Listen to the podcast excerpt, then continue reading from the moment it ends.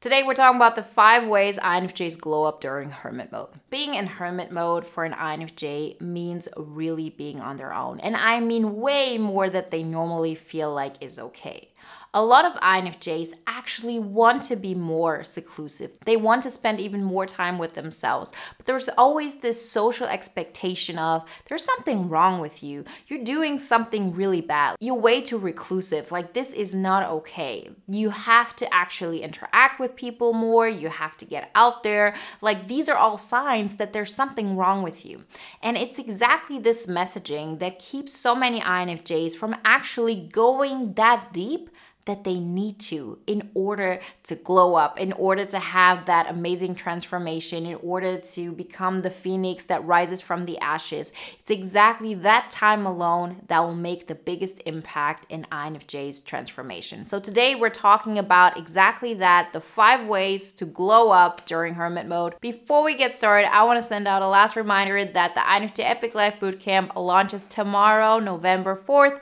Make sure to be on that waiting list to get access to the early bird prize and set a reminder to watch the free INFJ Epic Life Masterclass here on YouTube. So it's all happening tomorrow. You can find all the information you need in the links in the description. I look forward to seeing you all there. Number one, the INFJ learns to be really independent. So INFJs go through life and really believe they're very independent. Like I believe that all my life when I was younger. And it's not that we aren't. Like in comparison to a lot of people, we have learned to be independent because we've gone through bullying. We've gone through being the person who's so weird that people don't accept, that we had to learn to be okay with ourselves. But there's still a part of us that believes there's something wrong with us, that believes I'm actually not allowed to be myself because because if I am, I'm going to be even more looked upon. I'm going to be even more disrespected or unliked. And once you get to this hermit mode phase of your life, you recognize, okay, I can actually do this. Like,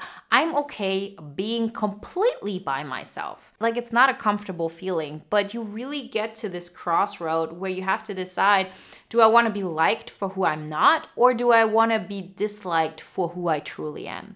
And it doesn't mean that it's a, you know, all or nothing kind of thing. Like I'm still working on this myself, but the biggest transformation that I had was going through that phase in my life where I really let go of so many facades and so many layers that I know would look good in front of other people that weren't a representation of who I really was.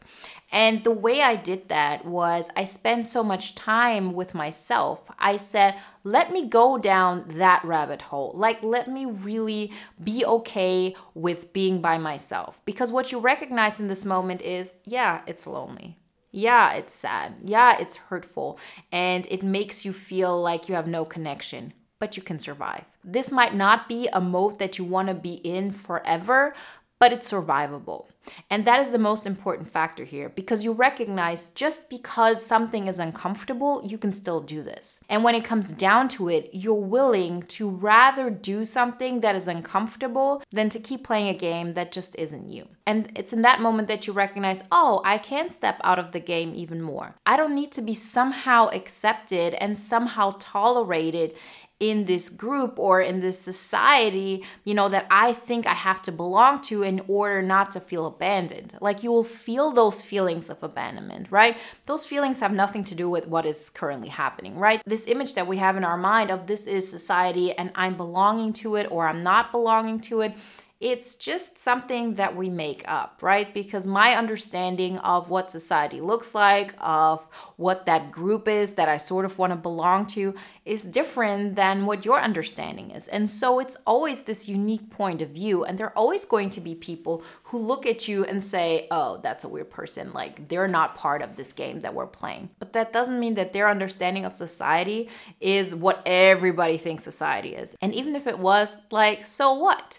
You get to a place where you recognize, even if I'm not part of this whole game, well, that's how it is then. Like, I cannot pretend to be somebody I'm not. I can pretend this in front of other people, but I cannot pretend this within myself. And when you get to this place that you say, I'm okay with that, I can deal with those feelings of abandonment that, you know, are based on things that happened in childhood and so on. Like, I will feel those feelings, I will heal from them, and I will, you know, get to the other side of it.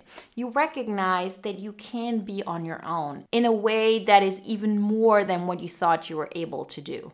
And because of that, you can then make choices that actually make you glow up because you don't have to play within that box in this box that you've put yourself in, there's just so much room you have in order to grow. That's why so many INFJs, you know, really get into those depressive moods because there's nowhere to go. There's no way to grow.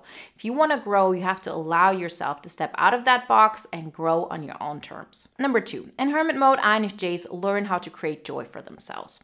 What we have learned throughout our existence is we can get joy from doing things for other people. We can, you know, be part part of their world. We can experience joy by absorbing other people's experiences. You know, somebody else has like this huge love for art and for music, and you actually get into their world and you experience this joy through them.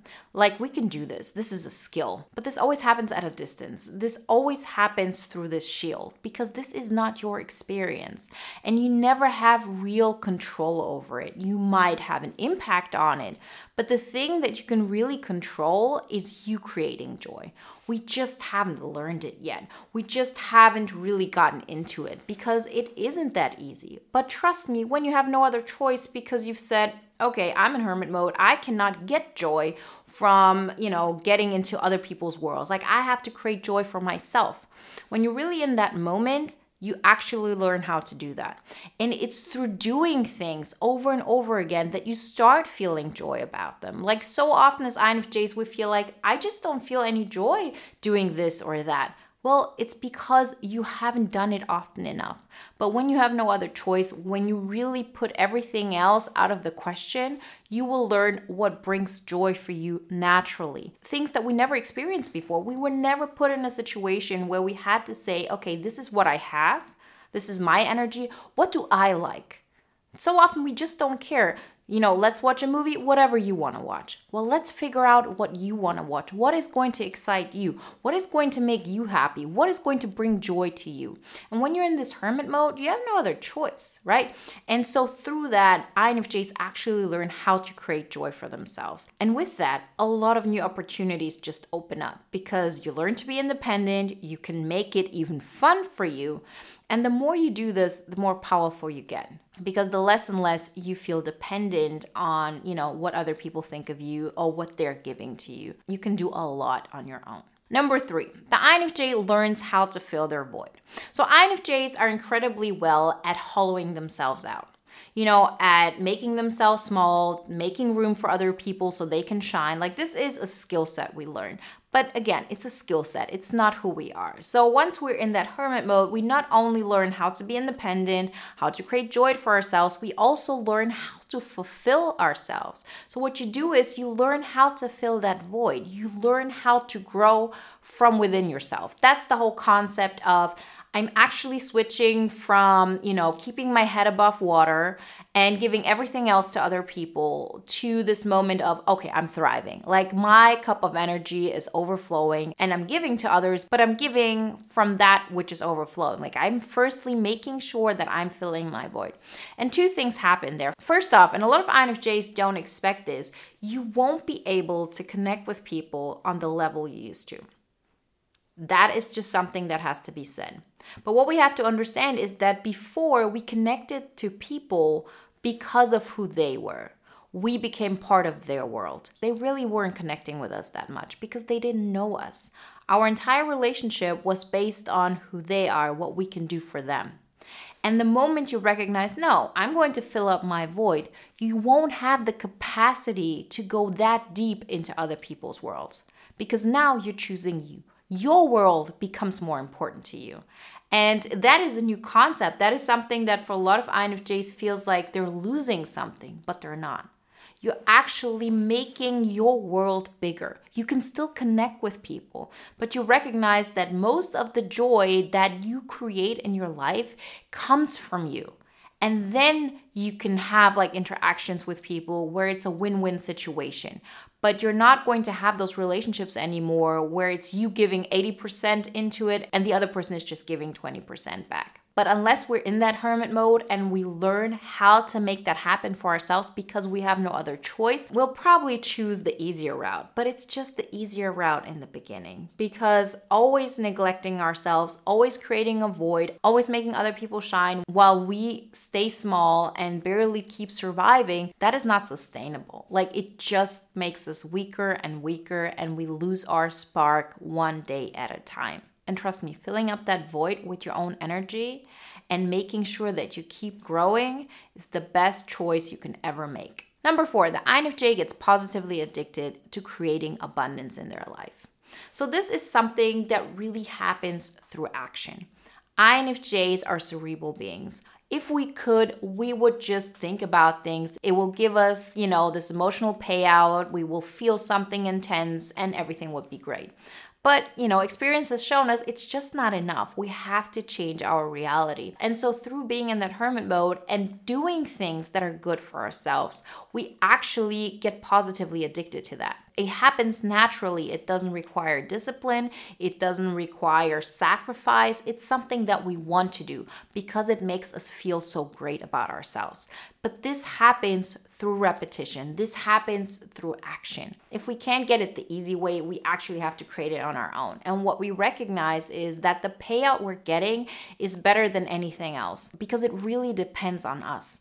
If we make things happen for ourselves, we create joy and we know that we want more of that feeling and we know how to get it. And so, through being in that hermit mode, we not only learn how to create abundance, we get positively addicted to it because we know subconsciously what do I have to do to get the next kick. And guess what? It's a positive thing. You keep growing, you keep evolving. That's what we humans need. We need to grow, and we as INFJs in particular. So that's the way to get this done. And you see that there is a path where there is no end, there is no box, there is nothing where we say, okay, I cannot grow here anymore. Because when you choose yourself, you don't have to make any any compromises. It is always about this is what I created. What can I do next that will bring even more abundance into my life? Number five, the INFJ builds self esteem. Because one of the best ways for an INFJ to build self esteem is to learn to keep the promises we make to ourselves. As INFJs who are cerebral beings, the action part is always something that is hard. But once you're in this hermit mode and you recognize, I have to keep doing things for myself in order to feel good, in order to say, I'm going to make tomorrow better than it was today, you actually learn how to keep those promises. You learn what to do in order to enjoy this process. And every single time you keep a promise to yourself, every single time you say, I wanted to write that chapter for my book and I did it.